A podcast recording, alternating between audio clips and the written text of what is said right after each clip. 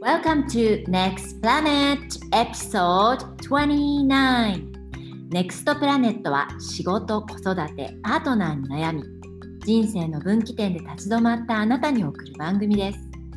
人生がさらにワクワクして大好きを見つけるきっかけになれば嬉しいです。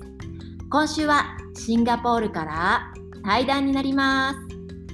はい、まゆこと私がインタビューした相手はシンガポール在住のちー和弘さん。はい。誰やねんってみんな思ったかもしれんけど、ちーさんはまああの本本編の中に入ってんねんか私とまゆこのお友達で。はい。そうです。で、えっと、職業は肩書きはマリーナベイサンズにある超高級レストランのバーで枠銀っていうののヘッドバーテンダー、はい。そう。学やってんのバーテアンダー。ジアのヘッなんかバーテンダーのもうなんか数々の賞とかも取ってる人で、バーテンダー業界では知らない人はいないというちーさんうん、で、ね、マリーナ・ベイ・サンズの社員でもあって普段はまあ会社員として働いたりバーテンダーとかしてんねんけどももう彼が面白いところはさ、うん。もうなんか男性性と女性性を超うまく上手にバランスとって生きてるなっていうところやねんな。いや本当にこのバランスって男性の人で取れてる人って正直どれぐらいいるんだろうね。うん。っていうちょっとなんかこうバリバリバリバリ働いてる人。まあ女性ねもだけど女性も結構男性性がすごい立ってバリバリ仕事してる人っていうのは逆に女性性のバランスが取れてない人とかもいると思うんだけどそこ特に男性の方ってこうこういう女性性をすごく生かした生き方をしてる人珍しいよね。まさにさ見えない世界スピリチュアルとか女性性って見えない世界とかさなんか受け取るとかさ、うん、なんか受け入れるとかそういうエネルギーやけどなんかもう女子やねんなちいさんってほんまに 笑けるいぐらいやーもう本当だよめねっ。ちゃ男やねんけどタトゥーゴリゴリ入ってとかさうん、でなんでそもそも私たちネックプラがちいさんにまずインタビューしたいかって思ったんはやっぱりそのこれからのその女男性の在り方っていうのもやっぱめっちゃこの自分らしいこの時代になっていく時に大切やなと思って、最近星読みセッションでさ男性の人めっちゃ増えてんねやんか。うん、来る人が。でやっぱその中で思うのがその星座でもさ男性性女性性っていう星座なんか、やっぱり断然男性の人はそのうん。女性性を例えばたくさん持っているチャートの人がいてもうん。伝えてないねん。だから自分らしくうん。入れてない人が多いなっていうイメージでもったいないなって。だってでもそれはうん社会のプレッシャーとかこのモダンソサイこの現代社会でこうあるべきやとかさうん。この大組織の中で生きていくためにはやっぱ男性性を今使わなあかんやん。そうだねでもこれからその風の時代に向けてその本来自分が持つその、まあ、星からも見えるさ女性性がすごくたくさんある人とかはそういう能力とか潜在能力とかをどんどん開花させていくとすごいいいわけじゃん。いやほんまにそうやと思う。どんな能力でもまずそれを生かすってことがほんま大切やと思う。うん、なんか自分の中にあるけどそれに気づいてなくて活かせれてなかったりとかこう全然不一致なことをしちゃってるっていうのはますますちょっとやっぱ息苦しかったりしんどいなって思って生きてたりっていう人もいると思うんだよね。そうだけどなんかまあそこをなんかそのバランスっていうかそういう目に見えないものとかをこううまく引きなんかこう感じて活かせてるのがまさにちいさん。ちいさん。でさ、ちいさんはさ、やっぱり働きながら、でも働きながらもこういう目を持ってるっていうのがポイントじゃない？なんか全員その前も話したけど会社員辞めろとかじゃなくてさ、うんうんいかには自分もその社会でも働きながら自分の個性を生かしていくかっていうのでもうちいさんめっちゃ完璧やんなと思ってインタビューしようと思ってるな。はい。ということで、皆様インタビューをぜひ聞いてみてください。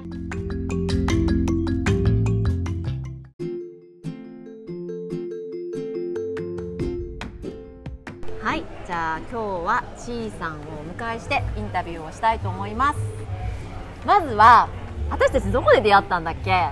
先生術のクラスやそうシンガポールで受けた先生術のミキ Q さんがしてた先生術のクラスで唯一一人男性。それが出会いだよね。ね。はいそうですね。なんかさこれさみんな見えへんけどちいさんもタトゥー入ってるしさめっちゃ筋肉あるしさ。腕の腕が太い太い筋肉バリバリな感じ。ゴリゴリの男性やねんけど。そでそもそもなんで先生術クラス受けようと思ってう、うん、すごい気になる。もともと、うんまあ、そういうのには興味があって、うんで先生学先生術がっていうのがあるんだなっていうのを知ったのはうん。10代の時で、え？え？そんな昔に？うん、もちろんその朝のねテレビのうん。星占いはそれはあったけどそのうん。ちゃんと先生学っていうものがあるんだっていうのははい、あで、まあ、インドではーうんちゃんとそういう人たちがいて、うん。まあ、インドのそういう見識者まあ富裕層の人たちには必ずお付きの先生術室がついててですごい。10代でさ。そう。いうのを10代で知ってたってすごい、年になんかプラッと突然やってきて、うん。こうアドバイスをベラベラベラっとして、うん。で消えていっちゃうみたいな。はいはいはいはい。でどうやら人っていうのは、うん。ポーンと生まれた時の星のプロットによって、うん。大まかなストーリーが決まると。へえもうそれどうやらって10代で思ってたんや。で、まあ、ととある本を読んでね。なるほどと。で大まかなストーリーは決まってる、うん。じゃあ、うんストーリー決まってるんだったら、うん。一生懸命生きようがだらだら生きようが、うん。まあ、いつ死ぬかいつ何がって決まってるんでしょと。あそれをすごい疑問に思った、あうん。うん。運命が決まってるんだ。ほなもう頑張る必要ないやん。そう。でもそうじゃなくてどうやらうん。そういうちょっと次元の高い人たちが言うのは、うん。まあ、ぶっちゃけ決まってますが、が。が。まあ演劇みたいなもんですと人生は。へえこれみんなね言うんだけどプレイしてくださいプレイしてくださいってみんな言うんですよ、人生を？うん、あだから自分のそう。自分の人生の主役として役者として。そうなんです。だから同じ例えば演劇でもそうですよね、うん。同じ演劇なんだけど、ん。役者によってああ今日面白かった、なんかつまんなかったって変わってきますよね。全、然違う。なるほどね。あうん、であとアドリブもちょっと聞くと、ーアドリブ聞くんだ。はでどうせ同じストーリーなら楽しく必ずプレイしてくださいっていう言い方をみんなするんですよそういう人たちへえ。そうなんや。そうなるとまあ決まってても、うまあいいかとでもそれだったらその知りたいじゃないですかストーリーを。知りたいの人ね生のストーリーね。そう。だからまあなんとはなしに見てもらいたいなっていうのはずっとあったんだけど、うん。うんまあそういう機会もなかなかなく。でただその自分の出生地とうん。生年月日っていうのはもうずっと前からここに書いてた、うんノートに。で今もうであの小さのさびっしり書いた星手帳と見せてもらっててめっちゃ書いてんねんね毎日ね。すごいよモーニングねジャーナルね。でででで書いてたと書いてで、あの母子手帳に出てるでしょ詳しい時間と、出てるでもう何年前にそのおふくろにうん生まれた病院どこって聞いて、まあ、Google マップで検索すると、うんあの統計とあれが全部出てくるのね、はいはいはいはいでまあ、その産婦人科さんはもうなかったんだけど、うんその住所を割り出して、うん正確なその統計とか医療とかなそれを調べそれをずっと書いてたの、でみきちゃんのうん。あれをフェイスブックで見て、これだと思ってお願いします。じゃあ最初に皆さんのうん。生年月日で生まれた時間も詳しくであと場所、でもすぐそれもうこれ書いてありますって写メしてそれ送ったの。すごい。へでこれまたさ面白い話でさご縁だよね、ミキさんとちーさんがー同級生どこの同級生だったの中学高校。中学高キャラ校キャラが立つ中学高校やねそれすごい。あでも当時は全然そんななん全く絡みなかったけで大人になって偶然2人はシンガポールにいて。どそうそうそう。えー、っと。思ってでフェイスブックで見かけて、あ先生術教えてるんだあそうもうみたいな絶対見てもらおうというか思って。学ぼうと思って。学ぼうと思ってめっちゃだって真剣に学んでたもんね毎週毎週さ。いやすごい。でそれでさすごい私たちはそこでさちいさんと出会ってさ、うん。いやこんな男性いるんやってマジ思ったわけ。正直衝撃だった、うん。なんかこの先生術のクラスの場に男の人がいるっていうのがすごい新鮮だったし、で毎日星をのなんかエネルギーをさ 追いながらさ細かい字でさ手帳書いてさなんかこういろんな英知を受け取りながらさ、なんか本当にこう女性もう見た目とは真逆。の女性性をこんなに使ってる人、バランス取れてるなと思ってすごい取れてると思う。なんか男性なんだけど女性性を生かしきれてない人ってたくさんいると思うんですよ。なんだけどこのなんかメッセージの受け取ることとかそういう英知を生かすとか目に見えないものを感じれる。まあなんかちいさんってあの職業柄そういうクリエイティブなことをするじゃないですか。こうお酒をこうミックスして、こう一つの作品を作るっていうところは割と女性性が強いなるほどね。業種ではあると思うんですよね。うなんだけどそ,、の中で特にこうこういう先生術であったりとか目に見えないものをこう素直に受け入れてそれをなんかこの現実の社会で働いている中のこの今の現代の生き方の中で生かしてるっていう。生かせてんのかどうかはちょっと微妙なんだけど なんかねもうなんか単ん。純に知りたいんですよ、もう。好奇心の方がそう。ん。でも知って楽しいし、でもそれをやっぱり毎朝その知るじゃないですか、で書き留めるじゃないですか、でなんかやっぱその生活してる中でそれが役に立ってるっていう感じることはありますか？ありますね。ふっとした時に、ん。あそうだ今日はピースフルに行った方がうまくいくんだったとか。このポーズとか。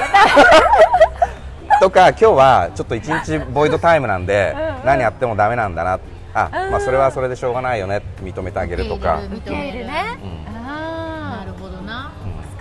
でさ私たちはさそういう男性めっちゃ少ないって自分の旦那も含め少ないって思ってる。この社会で戦うモードの男性が多いと思ってたんやけど今さっきさちいさんさ、うん。え全然そんなことないよ。俺の周りにはって言ってたけどさ、うん。いるんですか？いやそれは、まあその多分共鳴してるかしてないかだと思うから、うん。共鳴しない人は当然交わってこないだろうし、うんでも共鳴してる人はいっぱいいるいますねはいへええどんな話してんの？男性同士で飲みに行ってそういう共鳴してる人いやだそういうもうスピリチュアルな 話。えどんな？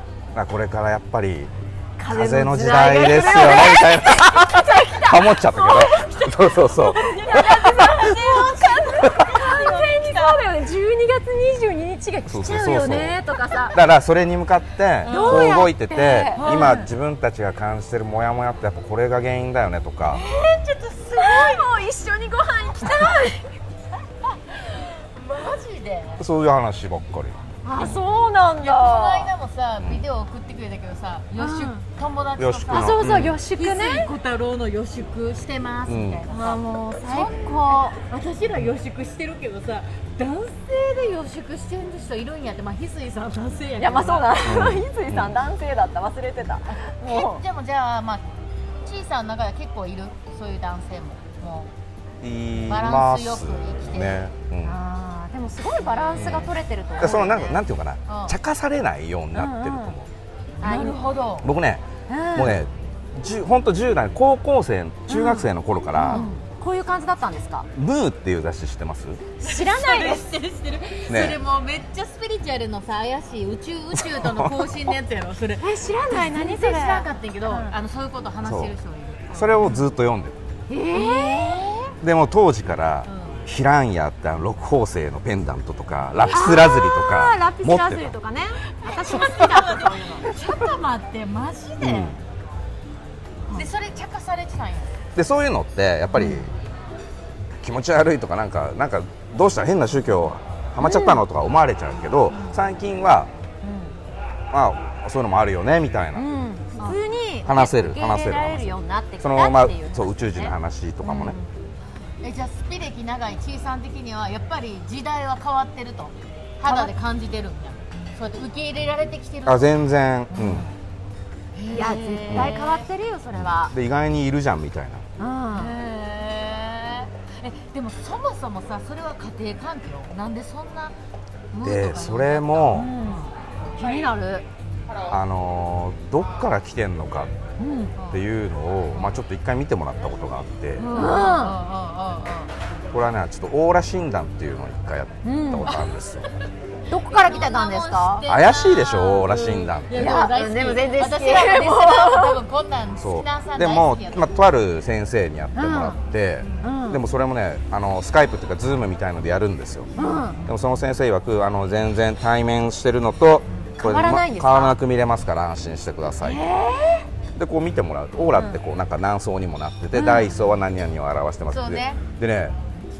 もちろん僕のバックボーンも何も知らないし、うん。僕はネットで探した先生だから、うん。でこうじゃあちさん名前を3回言ってください。ちいかずひろちいかずひろちいかずじゃあそのあじゃあ見てきますね、それ全部ねこの見える彼は見えてる、ねえめっちゃ見てもらいうんまたその人みんな行くな。あーやばいでそれねで何を言そわれたれでうん何言われたんですか？まずこうダイスを見てきますね、はい。でこうまあなんか腕のとこに丸い何色のがあるな。なんだろう。これはちょっと見てきますね。こんなのやってる画面上、でそうすると物事を1から10まできちっと綺麗に正確にこなす。なんかそういうのが出てますね腕に。あでもこれ僕がやってるうんそのバーテンディングって作業はまさにそれでこうきちっとこ1からう10そう例えば茶道とかうん。もやってるんですけどそういうののそういうのに共通する。バーテンダーと茶道も共通する。であとはなんかしなんていうのか奥にちょっと紫のが見えるなこれなんだろうちょっと見てきますね。すごいうん。信念みたいのがすごい強いと、でこれどっから来てんのかな？うん。って見ていくとああでも小さん過去に何回かちょっとそういうのやってるわ、例えばヨガとかうん。ヨガとか、えーそういうちょっと修行系のことをやってます。と、で僕中高ずっと少林寺拳法って武道をやあっててでそのね高校出た後、うん。実はその少林寺拳法の総本部うん。で2年間打ち弟子に行ってるんですよ、うん。本気モード本気そうそうのやつやね。あなるほどと思って、うんうん修行されたんですね。そう。でそういうのも見えるし、うん自己研鑽とかが探求自己探求そうそうそう、うみたいのをずっとやっている。やってると。まさに行ったり。え今であとね。の今のちいさんじゃないですか。そう。であとは父親とすごい僕仲が悪くて、うん。もう何十年も会ってないんです。よ、うん。もううちの父親はなんていうのかな超こうボンボンなんですけど、へもうだらしないお父さんで、もうすごい嫌いなの。へでお袋にも「えいいのかあんなんで」っていう、ーうん。でも、まあお袋はなんか「いや私たちでも赤い糸でつながってるから」みたいな茶化すんだけど、うん。僕は本当にもうそれがダメで、え実家帰る時もまず電話して、親父がいないのを確かめてから帰る。今日いるの？いない。その時に誘っスピなそうそうそう。でもねそれも先生に見てもらってたら、うん。さ最後なんか第6層見てきますねってなんだろうなこれ。うん。男性に確執みたいのがあるみたい。この男性ってどっから来てるのかな？あ多分お父さんお父さんとかおじいちゃんお父さんかなって見えてるへー。いやそれちいさん何にも言ってないんですよね。何にも言ってない。一切言わないですかそう。やばい。すごすごいね。でなんか男性は本来こうあるべきみたいのうがんうん。思ってるのが違くて多分そこでダメだみたいな。だからちいさんが求めてた男性なんかこうお父さん像とは全然違うものが、でまあ本当にこういう人がいるんだ。えだだお父さんは結構男性はこうあるべきだって思ってる人なの。っていうかその人としてどうあるべきかってう。ん。あそこを小さんにとっては人として最低限なことももうなんかだらしがない。だらしない。うん。でもそのオーラの先生すごいね。でもそういうのもあって昔からじゃあなんか今この先生術とか自己探求に興味を持ってるっていうのは過去からきっともう好きだったの。ねでもね、まあ、そんなにはうん。影響されてないけど過去に何回かやってますってへ過去生にそんな影響はされてないけど何回かそういうのーでも一番興味持ったのってやっぱその10歳の時に。もうねその不思議話がすごい好きで、へえなるほどね宇宙とか不思議やもんな不思議。マジで。うんいやだって私もなんかそのエジプトの話とかすごい好きだって昔から。未知の世界。そうだからエジプトも僕一人で行ったことあるんですけど、なんかねその時も急にビビビ。行きたいってなって何にも下調べとかしないで、うん。3日前ぐらいに全部チケットとホテル取って行っちゃったんですよ。直感衝動型。すごい。でその時に付き合ってた彼女が、でエジプトにちょっと行ってくるわ。でもでもね4泊ぐらいで結構救急のスケジュールで行ったんですけど「え何どうしたの?」って言って絶対あなた一人で旅行とかする人じゃないじゃん」うん。何急に？みでたいな。なんか「ああ分かった。なんかピラミッド好きの女がいるんでしょ」とか言って。違う違う違う違う。そう。言われてなんかねちょっとそれが原因で別れた。えー、面白い。へえでもそうそんな探求好きなさちいさんをそれで別れちゃったらまあまあまあそういう人は面白いね。うまくいかへんねやろなでもでも今の奥さんちなみに今の奥さんはスピとかこういう新生術とか全く興味ないんですよね。あ興味ないの、はい。逆に？そうなんだ。え逆に？でもうちの旦那とかも全然興味ないからね。だから真逆ってことなんかな夫婦は、そうなんかもね。あでも逆にちょっと2人で盛り上がってこうなっちゃったらやばいのかな。怖いもんあー。ちょっとこっちの世界に行っちゃうみたいな感じで。え実はさあのちいさんの奥さんはしもちろん知ってる人はシンガポールでは有名な YouTuber やもんな。言っちゃっていいですすごい有名。かこれ。はい大丈夫です、おはい、はようこさんって言って、はい。はい。これもリンク貼っとくけどすっげえ発信してるやん。もうすっごいシンガポールだからねその日本からシンガポールに遊びに来た人のために、なんていうのこういう遊ぶとこありますよとかレストランありますよっていうのをやりたいらしくて、なるほどね。でもスピには興味ない。興味ない。ですこの恵子先生の手帳にも興味ない。ない。全然ない。ちいさんが家で新月の日にあの何やったっけ？ムーンウォーターを作ってるのにもかかわらず なんて言われるんだっけ？だ結局月の下にそれ置いとくんだったら普通のお水も水道管月の下下にあるじゃん。って、明かりを受けて水道管通ってんだから蛇口から出るのも一緒じゃんっていう。いやもうまあまあまあ、まあ、その通りでございます。ああとねあの「ありがとうノート」っていうのもやってるんですよ。ひたすらありがとう書きまくる。すごい、聞いたことあるそれ。あそれねありがとう。パーって書いてで毎日書いてるでしょ、ちょとある日見返したら「サンキュー」とか書いてるんですよあいつが。別にお前にありがとうって書いてるじゃなくて なんだろうこれ「サンキュー」こうニコニコマークニコちゃんマークと「こうサンキュー」って落書きされててえー、と思って。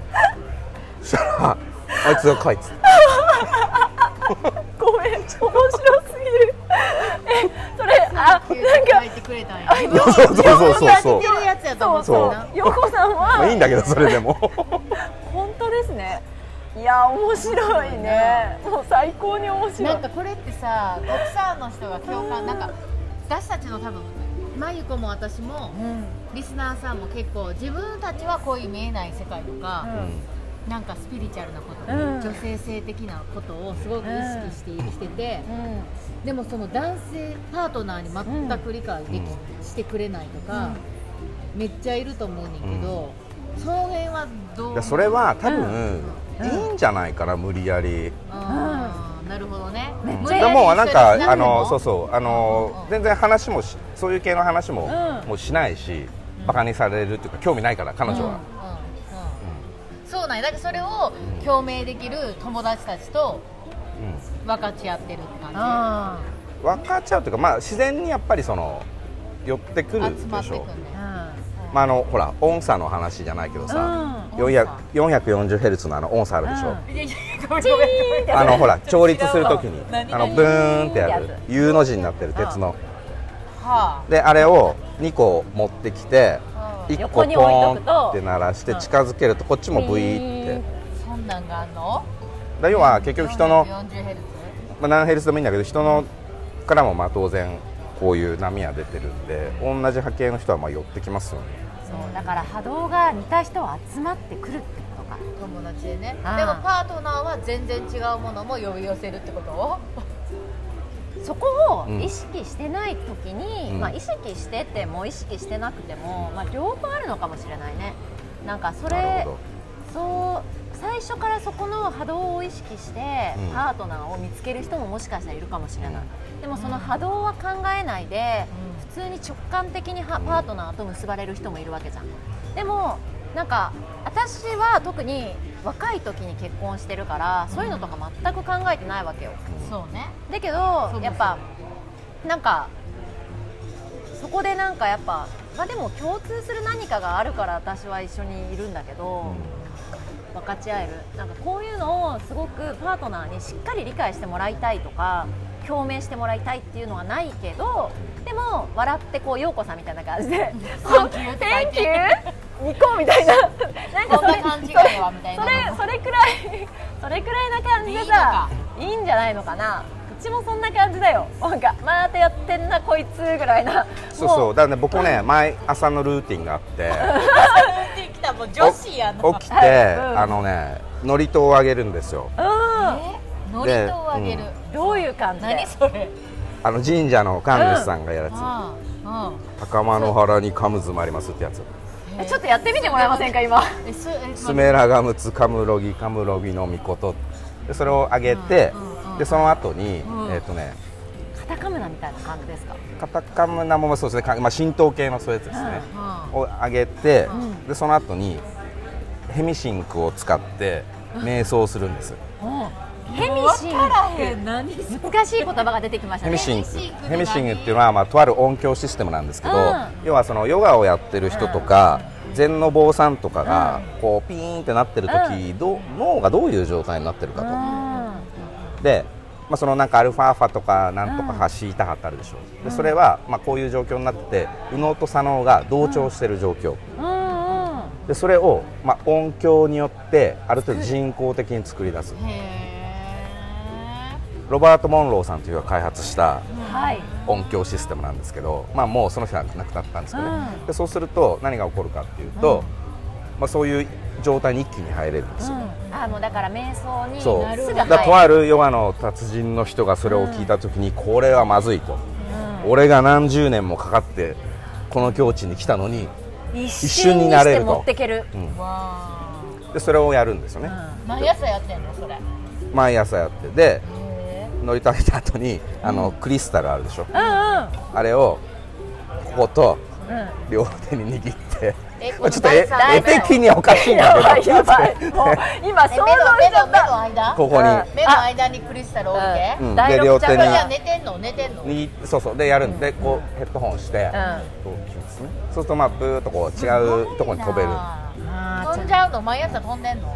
でそれでもう宇宙と交でもその信してんだよ。間にもまあうちの奥さんはまあなんかこう YouTube とか見たりしてるんだけど。そうそう。いやね全然もうもう気にしないの。あんちゃんとか見てそうやなんか彼女間違いなく見てるなんか理論的っぽいもんな、彼女でそのヘミシンクはそのまあとなんていうのかなその、飛ぶ世界によってフォーカス10フォーカス12ってまあ横いろいろあるんですけど、ああ今フォーカス12行ってたわっつってえいや寝とったやんみたいないびきかいとったでみたいなそうだよね。俺もちょっと今自分のいびきで起きたもんみたいな状態になるんだけど。でもねあのちょっとヘミシンクねの話はい聞くと、あのねめっちゃ聞きたいですそれ。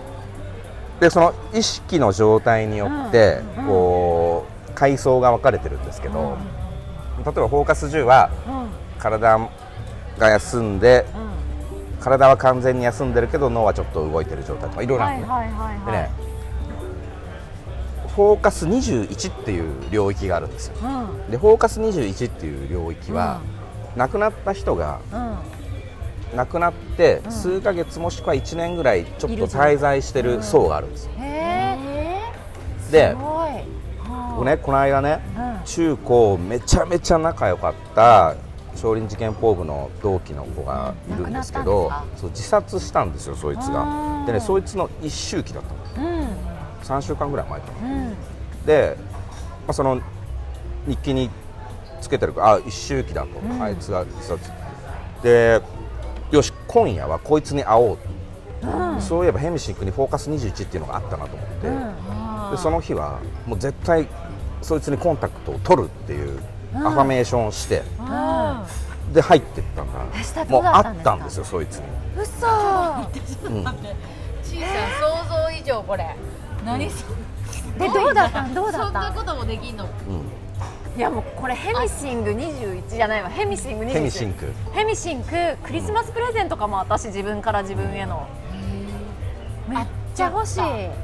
あっちゃっで、まあ、なんで、まあ、そいつ首をつったんだけど、うんなんで首をつったのかの理由とかはなんていうのかその言葉でこう対面して会話するわけじゃないんだけど、うんもう確実にあいつだっていううんのが分かってそれでビッとこう入って。なるほどね。でもね意外と全然悲壮感がなかった、へえそれは唯一の救いやなうそう感はない。ん、でヘミシンクは本当面白くて、他にどんなことできるんですか？要はね、まあ、対外リリースとかもできるんですよ。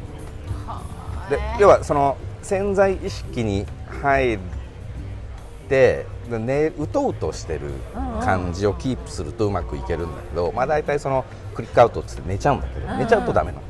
あそのうとうとうとうとキープ、うん。トート系ねはい、だね対あとはまあどんどんフォーカス21どんどん進んでいくと、まあ、要はそのチャネリングとかしちゃうんだけどそういう人たちは。あバシャールじゃないけど。でもやなるんちゃう？ちいさんマジなんか。うん。チャネリングしちゃうそういうのをしたくていろいろいつもやっぱなんかやってるやっぱやりたいんや。でもやってほしい。できそうやね。いやもうできると思うよ。これだってもう修行の道を歩んできた人いやでもねなかなかヘミシンクもねもう56年ずっとやってるんだけど本当もう数回しかない不思議体験は、へえなんかすさごいな。そこで質問やねんけど、はい。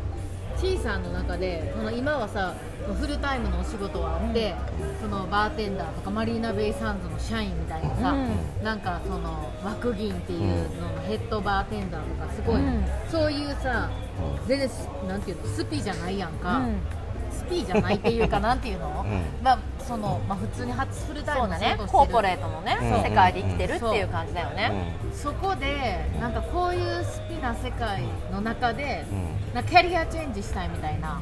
風の時代これからどう生きていくか自分の個性をどうこの職場で生かしていくかっていうところを何かちょっと考えてますか？なんかいかいやこの職場で生かしているのかどうかかもうそれか全く変えたいのかっていうのも知りたい。なんかどう思ってんねやろそうだねそうだこれからの生き方。これからうは、ん。まあやこれ言っていいのかな？まあいいか。あの まああのいい？まあやっぱり自分でお店をやると、うん。うんうんうん何のお店？バうん。あやっぱバーなんや。ー、はい。来た来た。バーそれはでも大好きなんや。やっぱ。大好きかなやっぱり、ファッション？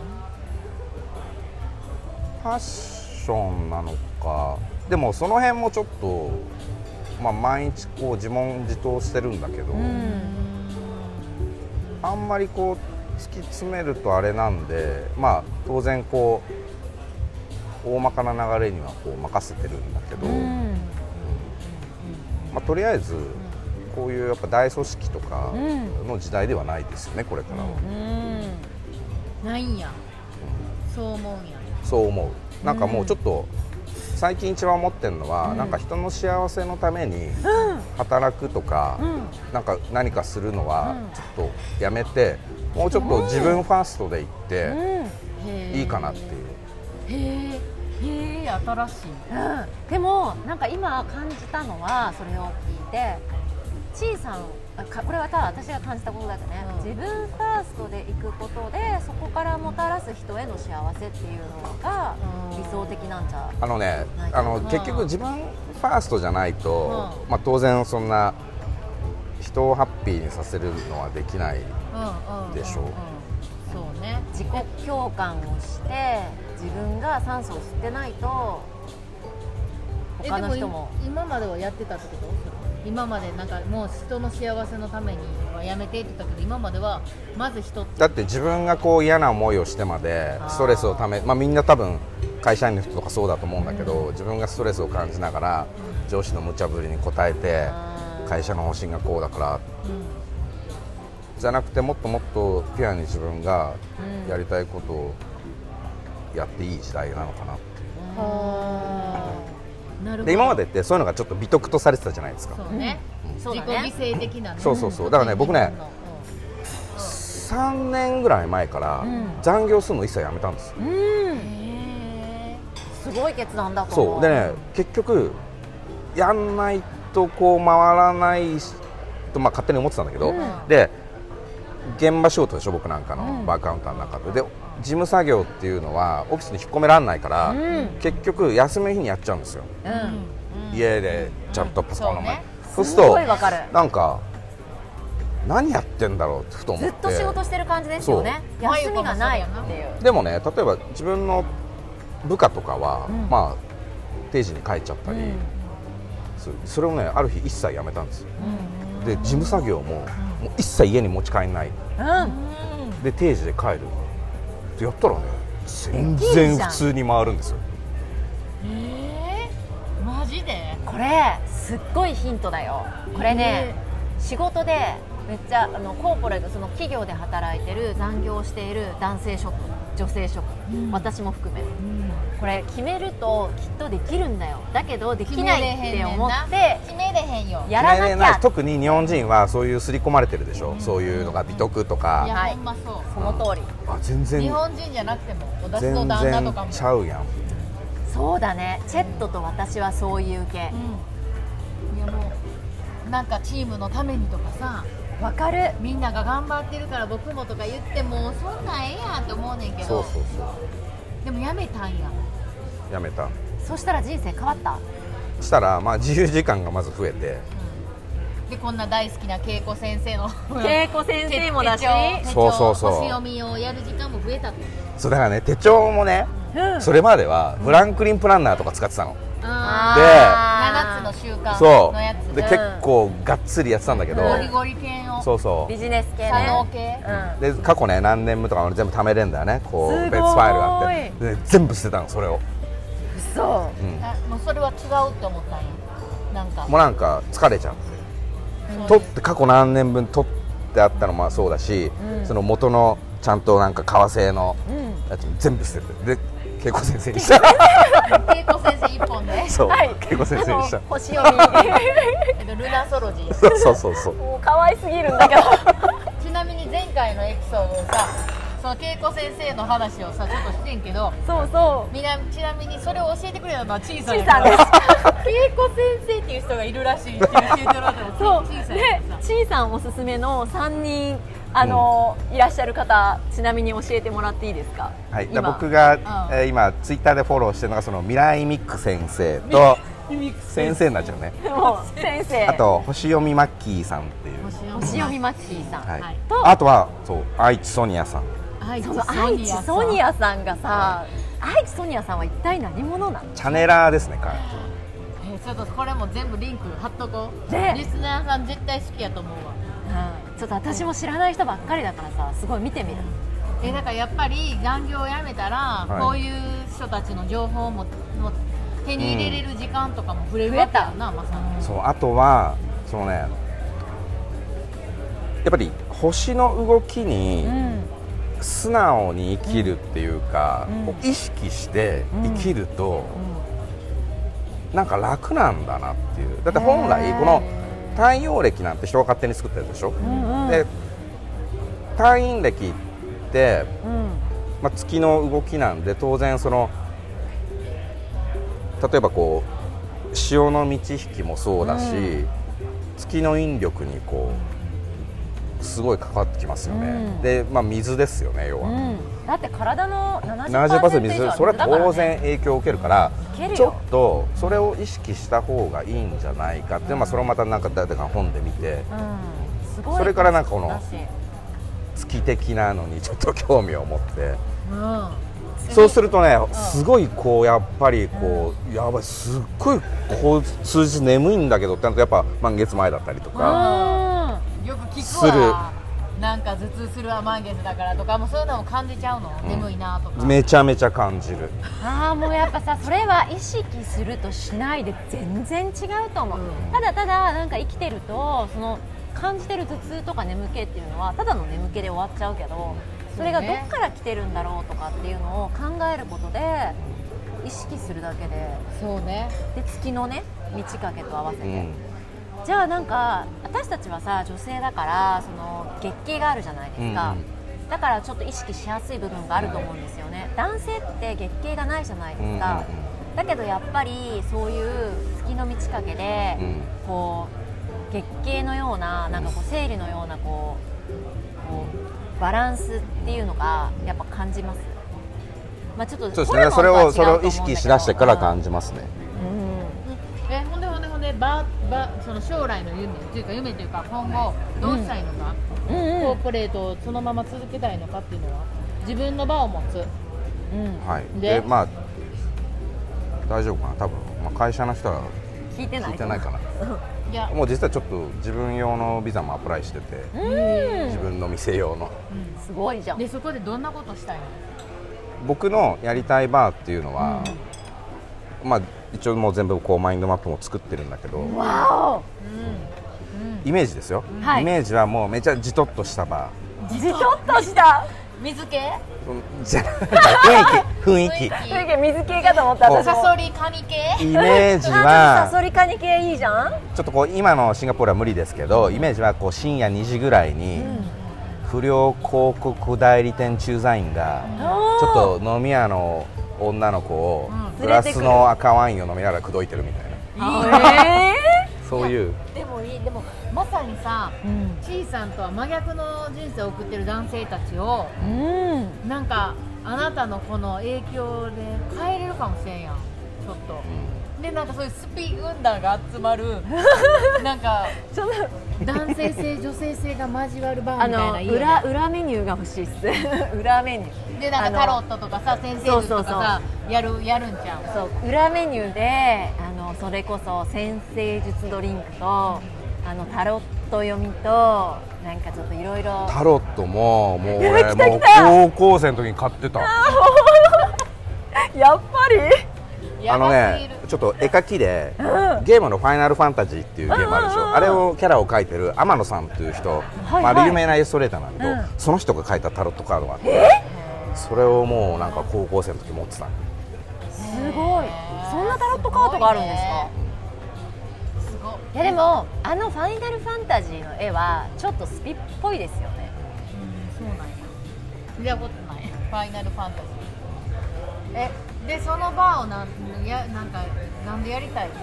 ななぜそんなバーをしたいの？いやでやっぱりその今までって、結構自分のエグジットっていうかゴールと、まあ、その会社のゴールっていうか、まあ、今のやってる店の方向性があってたんだけど、まあ、ここに来ても全然違うんですよ。だからやっぱり楽しく働いてて楽しくないくなっちゃったんですよ。働いて楽し楽しくなりたいんや。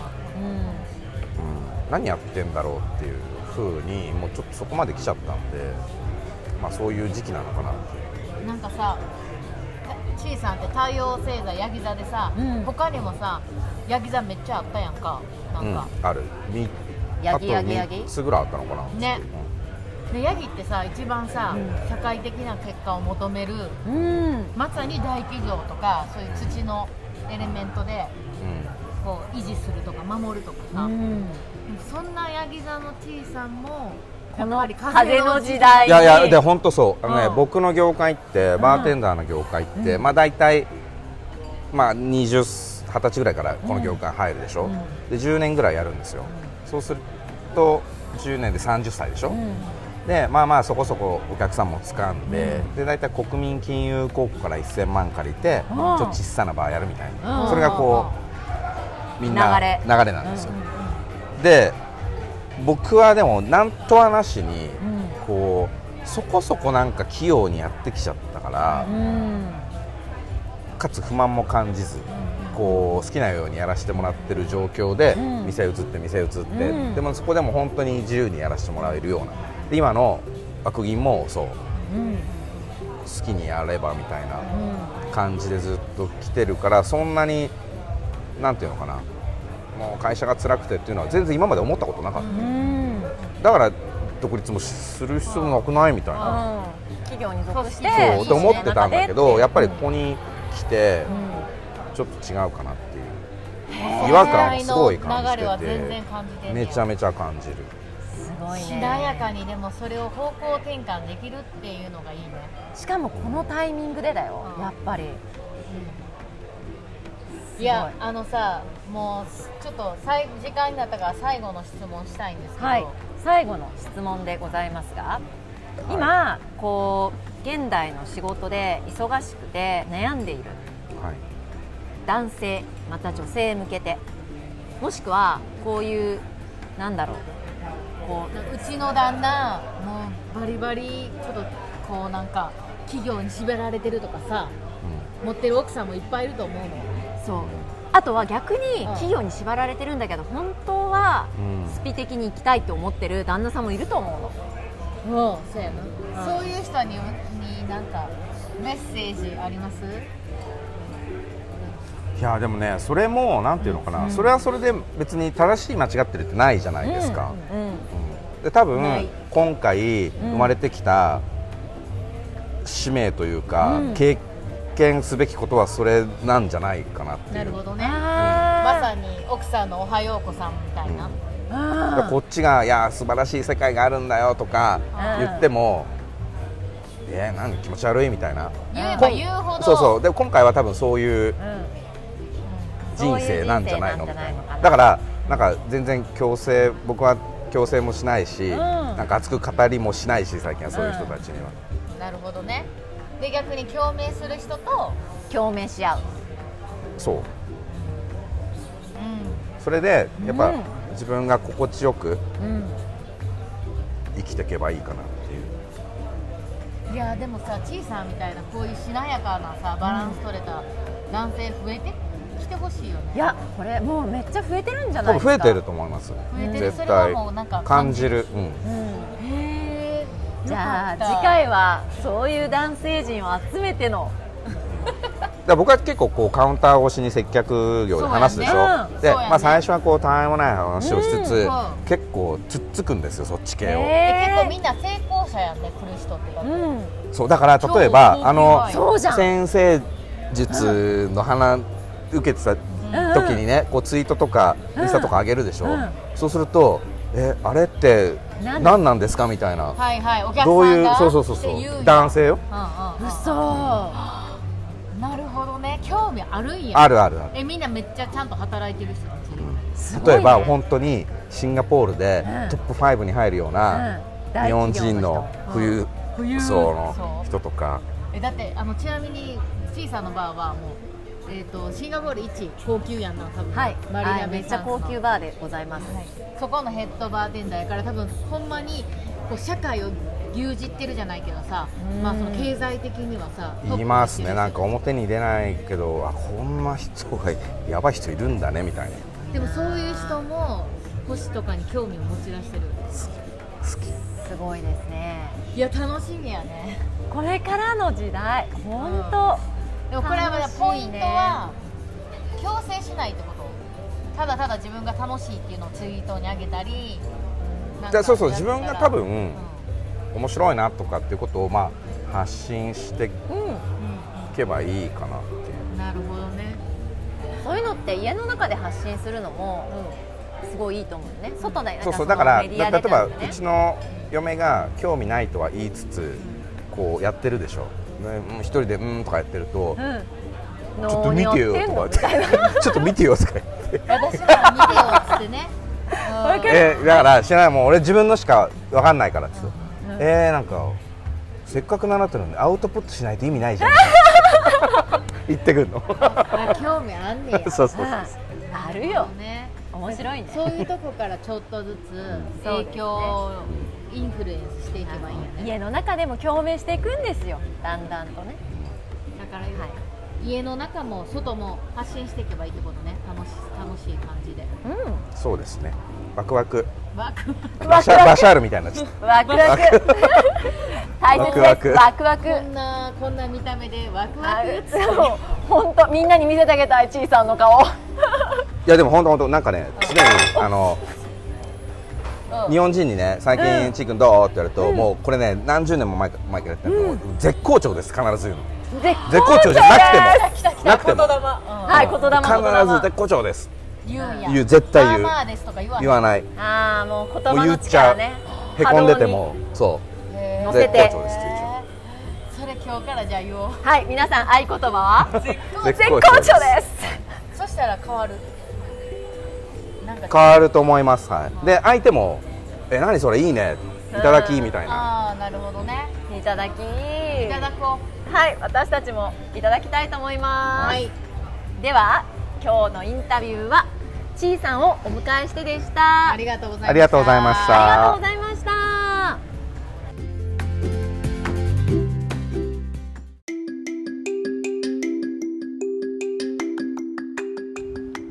はいどうだったでしょうか？長い間聞いていただいてありがとうございます。いや実はこの後ももうずっと何時間もちいさんのなんか宇宙の話とかいろんな知識知っててもうそれをゲラゲラ笑いながらななんで除夜の鐘は108回叩くのかとかあの元素記号と波動のつながりとかなんであそうそう。ちいさんはバーテンダーしてるけども彼はレシピよりもその作ってる時のエネルギーが大切だ。愛だとかさ。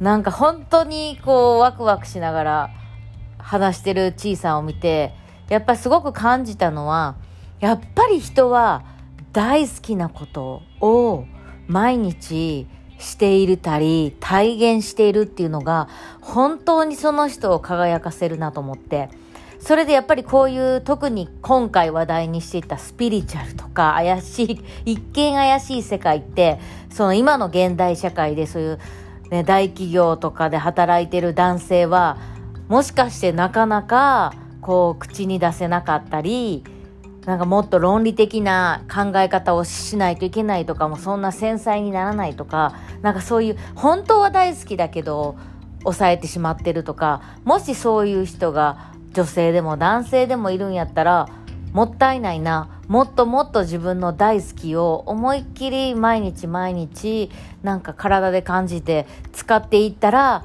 本当にもっとたくさんハッピーな人が増えて社会自体も変わっていくんじゃないかなってすごく思いました。そう感じましたインタビューしながら。だからやっぱり今日のテーマは自分が大好きなことを誰にも恥じず自分の魂をなんか喜ばすためにどんどんやっていこうっていうことだと思います。はいまさにネクストプラネットのテーマやなと感じました。ではでは今日も長い間お付き合いありがとうございます。来週もよろしくお願いします。バイバーイ。